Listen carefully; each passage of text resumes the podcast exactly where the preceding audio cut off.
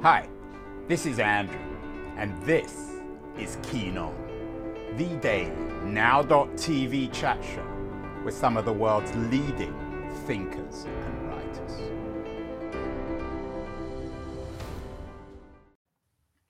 Hello, everybody. It is May the 3rd, 2022. As always, I'm talking to you from San Francisco, which some people see as the future of the world on the edge of the West, a place that's the signpost for the future. We certainly did a show about the future. We've done many shows, but perhaps the man in the Bay Area, in the San Francisco Bay Area, who most encapsulates all the cultural complexity and ambivalence of innovation is a man called Stewart Brand. We did a show on him uh, a couple of weeks ago with the New York Times writer John Markoff, who has his um, biography, Whole Earth, The Many Lives of Stewart Brand. Brand seems to symbolize the summer of love culture of San Francisco, which got manifested or transformed or translated into technology. Uh, Men's Journal described Brand as the last prankster, but of course, there have been many pranksters before Brand, before Stewart Brand, before Ken Kesey, before the psychedelic revolution of the 1960s and 70s in the Bay Area. There was an English artist and visionary, a man called William Blake and uh, we're not talking about Silicon Valley today. We are talking about Blake with perhaps the world's leading authority on, on, on Blake. John Higgs is the author of two books on uh, William Blake. One is uh, William Blake Now Why He Matters More Than Ever. And his latest book is William Blake versus the World. Uh, it's already out in the UK and it's just out in the US. It has a purple cover in the US and a darker one in the UK. And I'm thrilled that uh, John is joining us from Brighton. Hi, Andrew. Good to talk Kingdom. to you. So, John, um, I don't want to make this all about Silicon Valley, but would there have been a Silicon Valley without William Blake? Um, it's, I mean, Silicon Valley is where it is because that was where the psychedelic counterculture of the 60s was. Um, there's, um, I think John Markoff, actually, you mentioned, I think he wrote a book about that. Yeah, um, he wrote a book about What the Dormouse. So ago. It had about um, the, the psychedelic revolution and the connection between psychedelics and alternative right. reality and the computer revolution. That's right. There was a culture of people going, we should have our own computers in our house as extensions of our brains, which had never sort of existed before. Uh, and that did come from that psychedelic background. And the psychedelic uh, background was very, very inspired by William Blake, uh, particularly through um, The Doors of Perception, uh, the Aldous Huxley book, the title, which is one of the first um, uh, literary examinations of the, the, the psychedelic mind. And when Huxley was experimenting with mescaline, um, he tried to find, you know, words to to describe what he was experiencing, and the only thing he could do was to go back to Blake, because William Blake um, lived in that similar world, lived in that sort of visionary world. So you can see a direct link through there. Yeah, certainly. So Blake, um, for people watching, we have the Wikipedia page on Blake. He lived between November 1757 and August 1827. He wasn't a man particularly famous in his times. Um, John, as I said, you you've dedicated two books, quite an achievement, to William Blake. Mm. Um, what is it about him that makes him, in your view, such an important figure? I think I think we're catching up with him. It's been 200 years since he died, and uh, when he died, uh, he was essentially ignored, or if he wasn't ignored, he was mocked or derided. The best of us, was... John, are ignored, right? Anyone yeah, ignored is, is, a bit dodgy, I think, these days. Absolutely, but I mean, he, you know, he had a um, a pauper's burial uh, in Bunhill Fields, which is on the outskirts of, of London in this dissenters uh, graveyard, is an unmarked grave. Um, he had one exhibition in his life, one solo exhibition, uh, and you know he sold nothing, and he got one review, uh, which referred to him as an unfortunate lunatic. So it's it's pretty clear that from you know from the art world of the day, you know he was nobody. He didn't. Matter. Did he care, uh, John? Was he someone who? was in any way influenced by why, by what other people thought of him because he was clearly considered a bit of a lunatic in his time. Yeah, I mean, but did he know that, and did he make any effort to be more normal? No, he didn't really. I mean, he did care. He, I mean, it definitely affected him, particularly in middle life. Uh, and when he got into uh, his his elder years, and he started to attract young people who got him, who understood him and supported him, that really changed him. That really meant quite a lot. But he would he would always talk about, you know, um, his audience uh, was essentially the people of the future. You know, it was for the spirits and the eternity. Um, and in, in that realm, he was more famous than you could possibly imagine. He would he would say, and he's kind of right he's kind of been proved right. There was um, there's a huge retrospective uh, um, exhibition of his work at the Tate Britain uh, just before the pandemic, and it was it was a massive event. It was um, they sold about a quarter of a million tickets. They had about 300 of his artworks, um, and it was overwhelming the, the amount of work. And this is just looking at him as a as a visual artist, the side of him that was a poet and a and a, and a, and a writer um, that's a whole other thing. And you just how did he? Um, given that he was completely unknown, given he was remarkably productive, as you say, both as a poet and as an artist, how did mm. he survive? How did he actually do what he did? He was a grafter. He worked. I mean, he was a trained engraver, so he would get work doing engravings for other people.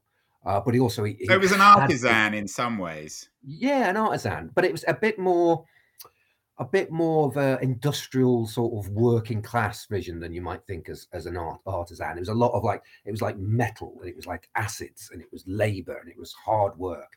It, he's tied in a lot with the romantics who are often seen as you know lounging around on you know chaise lounges smoking opium letting you know the muses come down their arm into their quill pen to write their poetry and you know this sort of this sort of um very sort of privileged uh, vision of, of the was he uh, i mean he was living at a fascinating time when britain was oh yeah. um, disrupting the world with the industrial revolution. Was he a mm-hmm. romantic in terms of industrialization in terms of the this imminent machine age was he nostalgic for another age or was he looking forward or simultaneously both backwards and forward uh, always simultaneously, both backwards and forwards. But he did see that the horror of what uh, working in a in a mill uh, did towards the end of his street when he lived in Lambeth. There was a, a, a, one of the first mills down the south in England called Albion Mill, and it, it sort of burnt down. So he was well aware uh, of what conditions were like. And he, and in one of his most famous uh, verses, he talks about the dark satanic mills. Um, which I think gives a very clear indication of. Uh, and so that he was very influential on later romantic po- poets, the Wordsworths yeah. of the world. Yeah, he was a little ahead of them.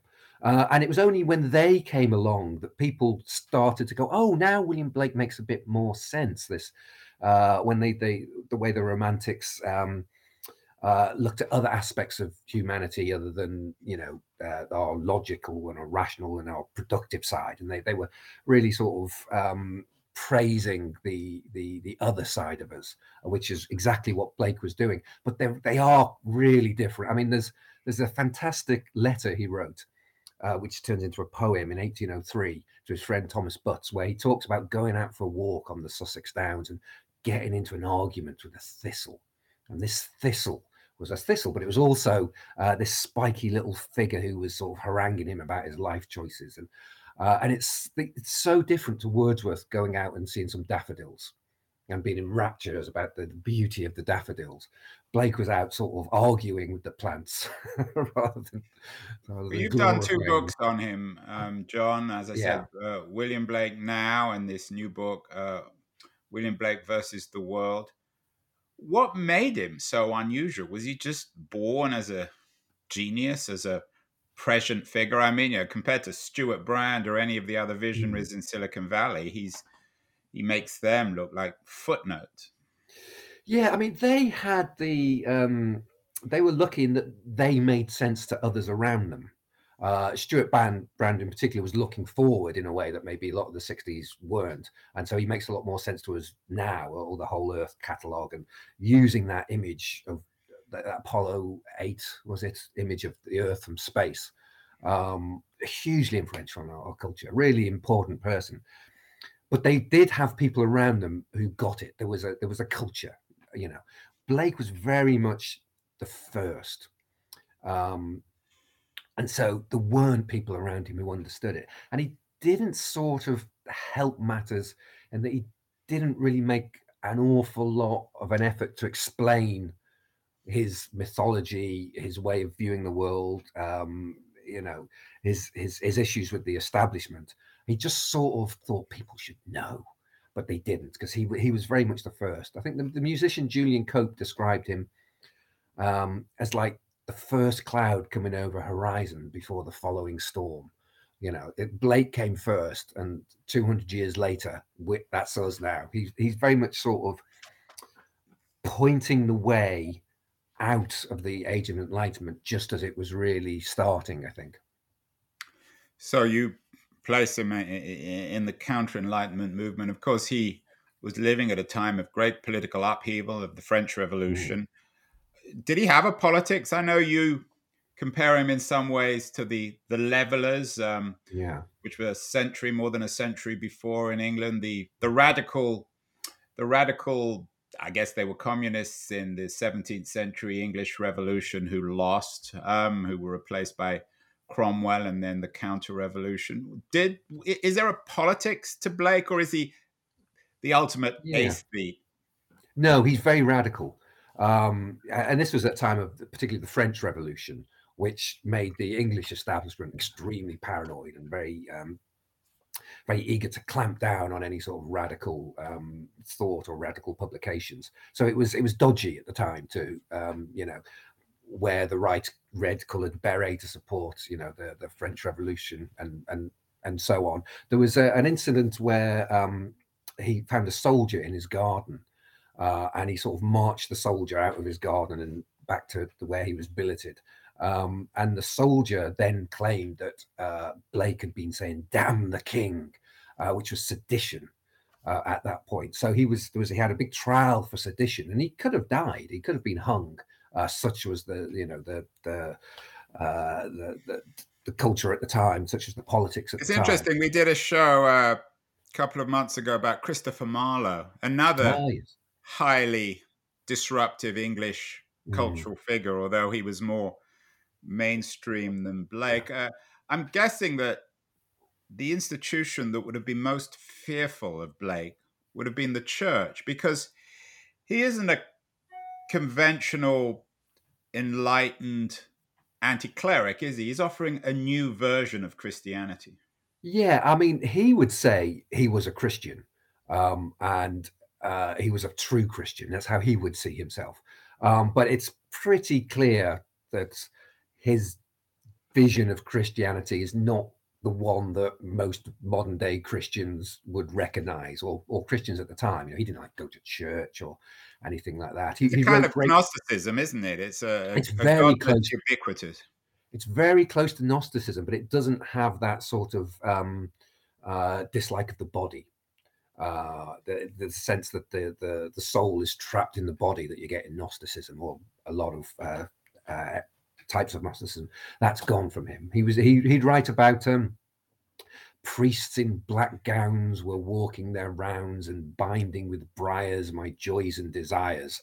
The the, the notion that the church was crushing down on uh, you know sexual liberation, on on you know physical joy. Um, for for Blake, ecstasy was ecstasy. It didn't matter whether it was sexual or spiritual. It was still it was ecstasy. Um, so yeah, he's very, very critical of the church, whilst at the same time, you know, truly believing that uh, what Jesus essentially, which is which he conflated with the imagination, just to complicate matters, uh, was the thing was you know the most important part of our, our, our world, our universe. What were his influences, John? Who did he read, or what did he see that shaped his worldview? Well, Milton uh, was big was a big influence. John Milton, uh, Shakespeare. He loved Shakespeare. He loved the Divine Comedy. Um, he he uh, artists that he thought were inspired. Um, he was he was very dismissive of um, the the university system uh, of people who go and do the rote learning. Um, he wasn't a big fan of Isaac Newton, was he? Well, no, absolutely. But if you look at that image you've put up, he's not just that's not a, a, typical diss of Isaac Newton. You know, he's made him look like a Greek god. You know, he's he's buff. You know, he's hench. He looks he looks golden. So there's always nuance to um, to uh, Blake's attacks. You know, it's um, he his vision of um, his understanding uh, of how Newton saw the world. He was extremely critical of, absolutely critical of. But the um, the importance of Newton and his influence, and uh, you know, he would you know happily recognize, and then he would betray him in those sort of heightened sort of ways, even though he thought he was just uh, wrong, essentially dead wrong. It was the time. It was the time of the age of enlightenment, and uh, the the notion that we were moving from people who thought that faith was primary into people who thought that reason was primary. Uh, and you know, Blake was quite happy about moving away from seeing faith as primary, but he thought reason was only just a, a small, you know, part of what the mind was capable of. And if you just boiled the mind down to reason, you were just losing everything uh, that mattered in life you've written a book on Timothy O'Leary. I think there's a straight line between Blake and O'Leary. You've also written a hmm. book about Britain, Watling Street. You're actually mm-hmm. quite prolific. You're a little bit of a William Blake in your own way, um, John. uh, Watling Street travels through Britain and its ever present past. Yeah. One of the things that really strikes me about Blake is how un English he is, um, how different he is from the iconic mainstream culture in England and how Britain could have generated a man of such unique genius. Well, that's fascinating you say that because um, that's not how I see him at all. But I, it's interesting that, um, particularly in America, he would be seen that way because there's a vision of England that's, um, I don't know, Downton Abbey or, or, or, something like that, which I, as a person who's lived here for 50 years, don't recognize in the slightest. It's not the world I'm from. It's not. It's not the country I'm, I'm brought up in. Um, and for me, Blake is very English. He's he is that English mysticist, uh, mysticism um, personified. And it's and it's fascinating that you know England is a country that doesn't have a national anthem. There's a British national. There's God Save the Queen. You're supposed to sing, but it doesn't have an English national anthem, except it does, and it's Jerusalem, which is Blake's uh, Blake's words set to music by Hubert Parry. And it's unofficial, but everyone accepts it. Everyone in England knows that really our national anthem is Blake. It's is is um, is is Jerusalem. Um, so he, he's, he's this fascinating figure and he's not really uh, he's never part of the establishment, yeah. except except they also here's his, yeah, and here's his image of Jerusalem. Actually, looking at that reminded me. I don't know if you know, uh, he's supposed to have influenced Dylan and Dylan's song mm. Angelina. When he mentions Jerusalem, it certainly brought to mind that. Uh, yeah, it's fascinating. Um, fascinating subject. I'm talking with John Higgs, the author of William Blake versus the the World. Um, John, I, I want to take a short break now, and then after the break, I want to talk specifically about this new book mm-hmm. why you needed to write it, having already written a book about uh, Blake. So we'll be back in about 60 seconds with John Higgs, the author of a fascinating new book on William Blake, William Blake versus the World. Don't go away. Hi, everyone. Andrew here again. I'm not sure if you're listening or watching or even reading about this Keen On show. I certainly hope you're enjoying it, but I wanted to remind you that there are many different ways you can use to enjoy my Keen On show. The first, of course, is by, in a very traditional way, subscribing to the audio only podcast. You can do this um, using Apple or Spotify or Castbox or many of the other traditional uh, podcast distribution platforms. We're on all of them. And if you want to access uh, all the podcasts together, you can go to my LitHub page um, in their podcast section, which is dedicated to all the interviews. Uh, if you're into watching this, as opposed to simply listening. Um, if you follow me on Twitter at AJ Keen, you can watch these shows live. Uh, and you can do the same um, if we're connected uh, on LinkedIn. I'm not on Facebook. I'm not a great fan of Facebook, but LitHub is. And on their LitHub live page, you can watch these shows live as well. Um, in terms of uh, recorded videos, uh, not live, you can see all the shows on the LitHub YouTube page. So, whatever your preference, whatever your taste, whether it's video or audio or text, there's no excuse for not watching or listening to my show. Now, back to Keen On. We're back with John Higgs, the author of William Blake versus the World. Uh, John, you're also, as I said before the break, the author of William Blake Now Why He Matters More Than Ever, uh, mm-hmm. uh, as well as this new book, uh, William Blake versus the World, which is a wonderful title. Why did you need to write two books about Blake? Why are they different?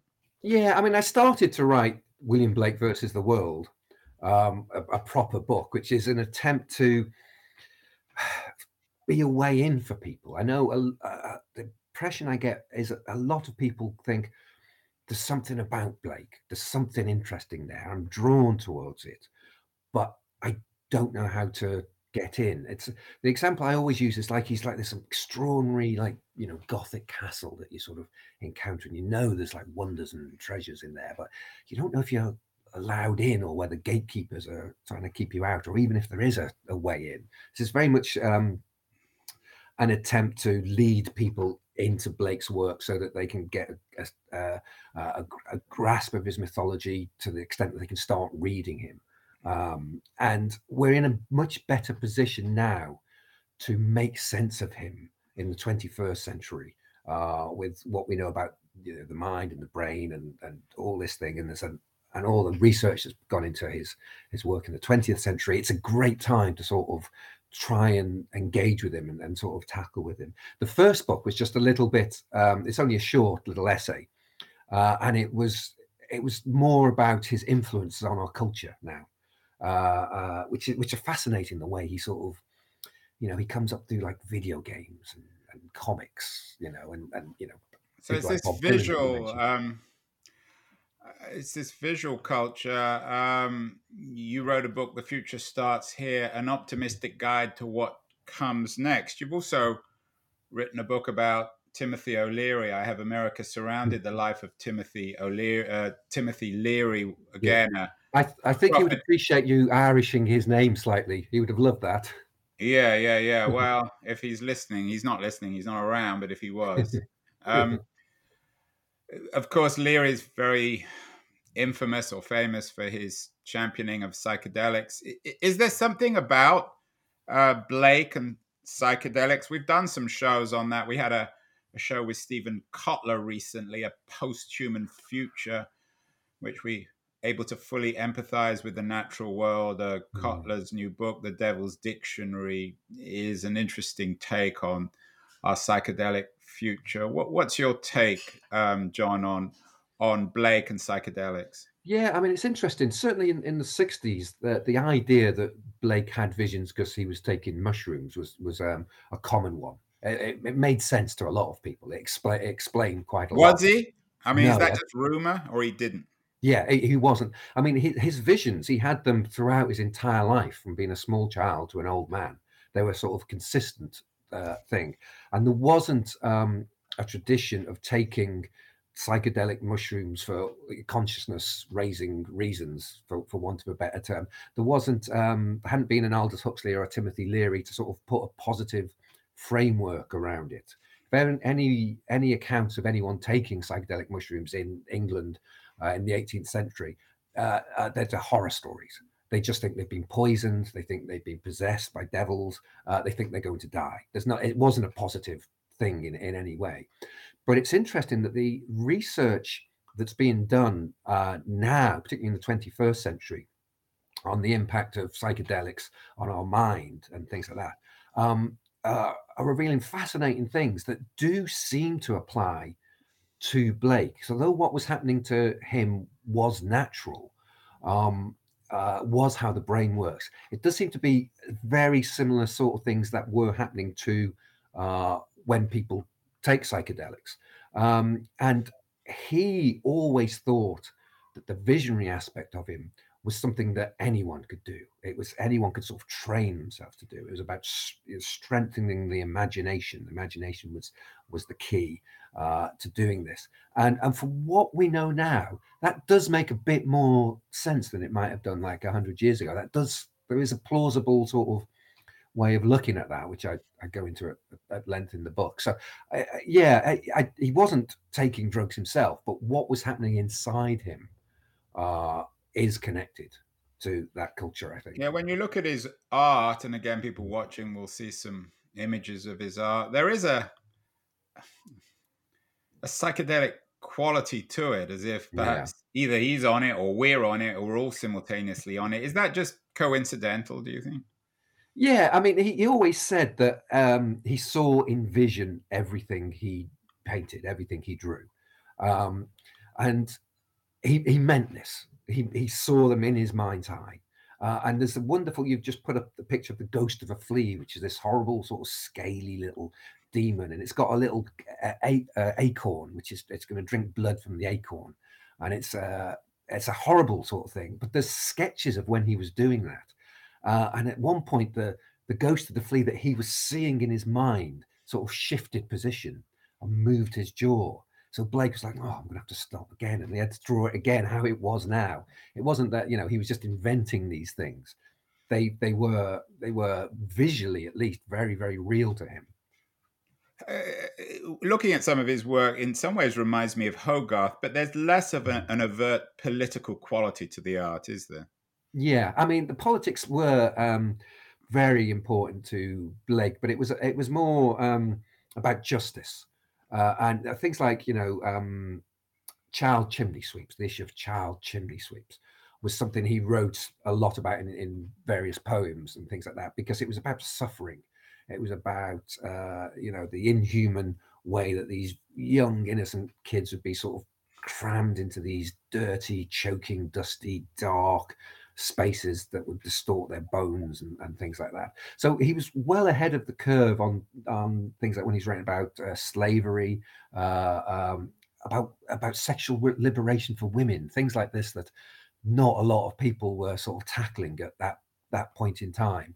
Uh, you know, he knew Mary Wollstonecraft uh, and things like that. So he was he was very radical in his outlooks, but you know, he's in no way was did he support a particular politician or care about a particular party or or engage in the you know the um, the, the froth of political debate in, in the moment. Uh, it was it was much more uh, humane his politics.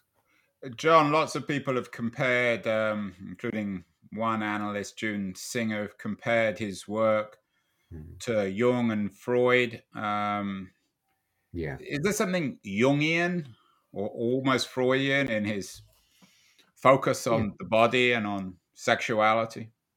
Yeah, and on the mind. I mean, he was writing, you know, hundred years before Freud and Jung, um, so there wasn't a tradition of psychoana- psychoanalysis then, but he was really attempting to do it. His his the mythology that he created, all these different sort of strange, mysterious figures. You you put up a picture of Urizen leaning out of this void with his his beard being blown by these primordial, you know, winds and things like that. Figures like that from his mythology, they represent part of the mind. That figure represents reason, the sort of the limiting um, power uh, of reason. And he was interested in how the different parts of the mind clash and the energies uh, that come from this from the the contradictions of the dynamics between different parts of this of the psyche. So an awful lot of his stuff can be read as you know psychoanalysis but a hundred years before there was psychoanalysis. And a lot of his his insights uh, into our minds really stand up you know. He was he was astute. He was he, he was on it. I mean he was truly prescient i think um, for the 20 20s. We've done a number of shows about neurodivergence. We did one with the English author Rebecca Schiller, has written one of the first literary memoirs about neurodivergency. Um, uh, attention disorder, perhaps autism. She has a new book out, A Thousand Ways to Pay Attention. Mm-hmm. Do you think that Blake might have himself have been autistic? Not autistic, uh, but it's certainly the case that. Um, or, or neurodivergent in the way yeah. we use that word today. Yeah, I think I think so. Um, his mental health wasn't good during a period of the early 1800s. That's that's certainly for sure. But I think on a broader point than that, I talk in the book about um, a condition of hyperphantasia. Do you, I don't know if you know hyperphantasia. There's a spectrum. Um, yes. For aphantasia at one end, which is people who have no mind's eye, no can't visualize anything at all, uh, which is extremely common. And you know a lot of people at pixar have it. A lot of artists have it. They don't have a mind's eye at all. But at the other end of the spectrum there's hyperphantasic people for whom uh, the mind's eye is a, just like the eye essentially. If you were to say to a person close your eyes and you know imagine a cow what would happen in the minds of people would vary massively even though everyone assumes that they're normal and everyone would be the same there'll be people who nothing happens in their minds, aphantasic people. But hyperphantasic people, essentially, there'd be a cow there. You know, they'd, they'd be able to see the steam coming off its if its fur. They'd be able to smell its breath. It would be so real and so vivid. Um, uh, and that's, I think, that's that fits very well with how Blake describes himself and his visions. And when I was talking earlier about how he saw in vision everything he everything he painted, it all came from his imagination, but they were real. You know, they were really, really sort of there. Um, so yeah, he's certainly um, neurodivergent on the aphantasic, hyperphantasic spectrum. I'm, I'm, I'm pretty sure. Yeah.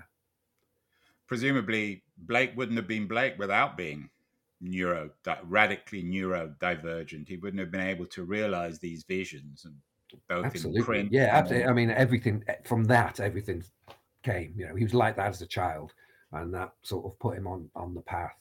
What um, about his influence john on later movements like surrealism? Is there is there a connection between him and these perhaps more continental european uh, intellectual movements there's not a huge amount in terms of surrealism and early sort of 20th century artistic movements mainly because he's he was you know his, his fame has taken a long time to sort of tip over and it, uh, it, a lot of it took to about the 1960s before his hmm. artwork um, became that well known there was certain certain certain poems the tiger became well known and uh, the the the hymn Jerusalem became became very well known, and had a, a few images. Um, but until it was people like Allen Ginsberg picked up on him. Mm. Uh, so he was in academic circles. He, Ginsberg, of course, who Stewart Brand knew quite well, who, who, who perhaps more than anyone else epitomized the counterculture. Yeah, and although uh, you know the more, I guess, a more powerful figure in the fifties in some ways than the sixties. Yeah, that's probably that's probably true. But for it all, I mean, Ginsberg, uh, he'd finished college. He was in his New York apartment block. He didn't know what he was doing with his life. He was reading Blake, and then he and that triggered um, what he called his Blakean vision, the the uh, uh, the experience of the numinous that um, he spent his entire life trying to sort of recreate, and that's what pushed him into becoming a poet to try and recapture this experience he had after reading Blake.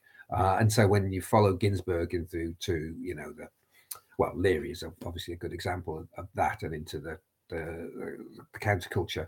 Um, you, you can you can yeah, he's key basically. He's he's definitely he's definitely key to uh, late twentieth century uh, culture. John, what is the does he have warnings or promises about the metaverse, about augmented reality or virtual reality, the thing now that Mark Zuckerberg at Facebook is pioneering, pouring billions of dollars into. What do you think Blake would have thought of I, I putting 3D glasses on and imagining other worlds? I think Blake considered that's what we were doing already. For, for Blake, the what appears to be external is internal.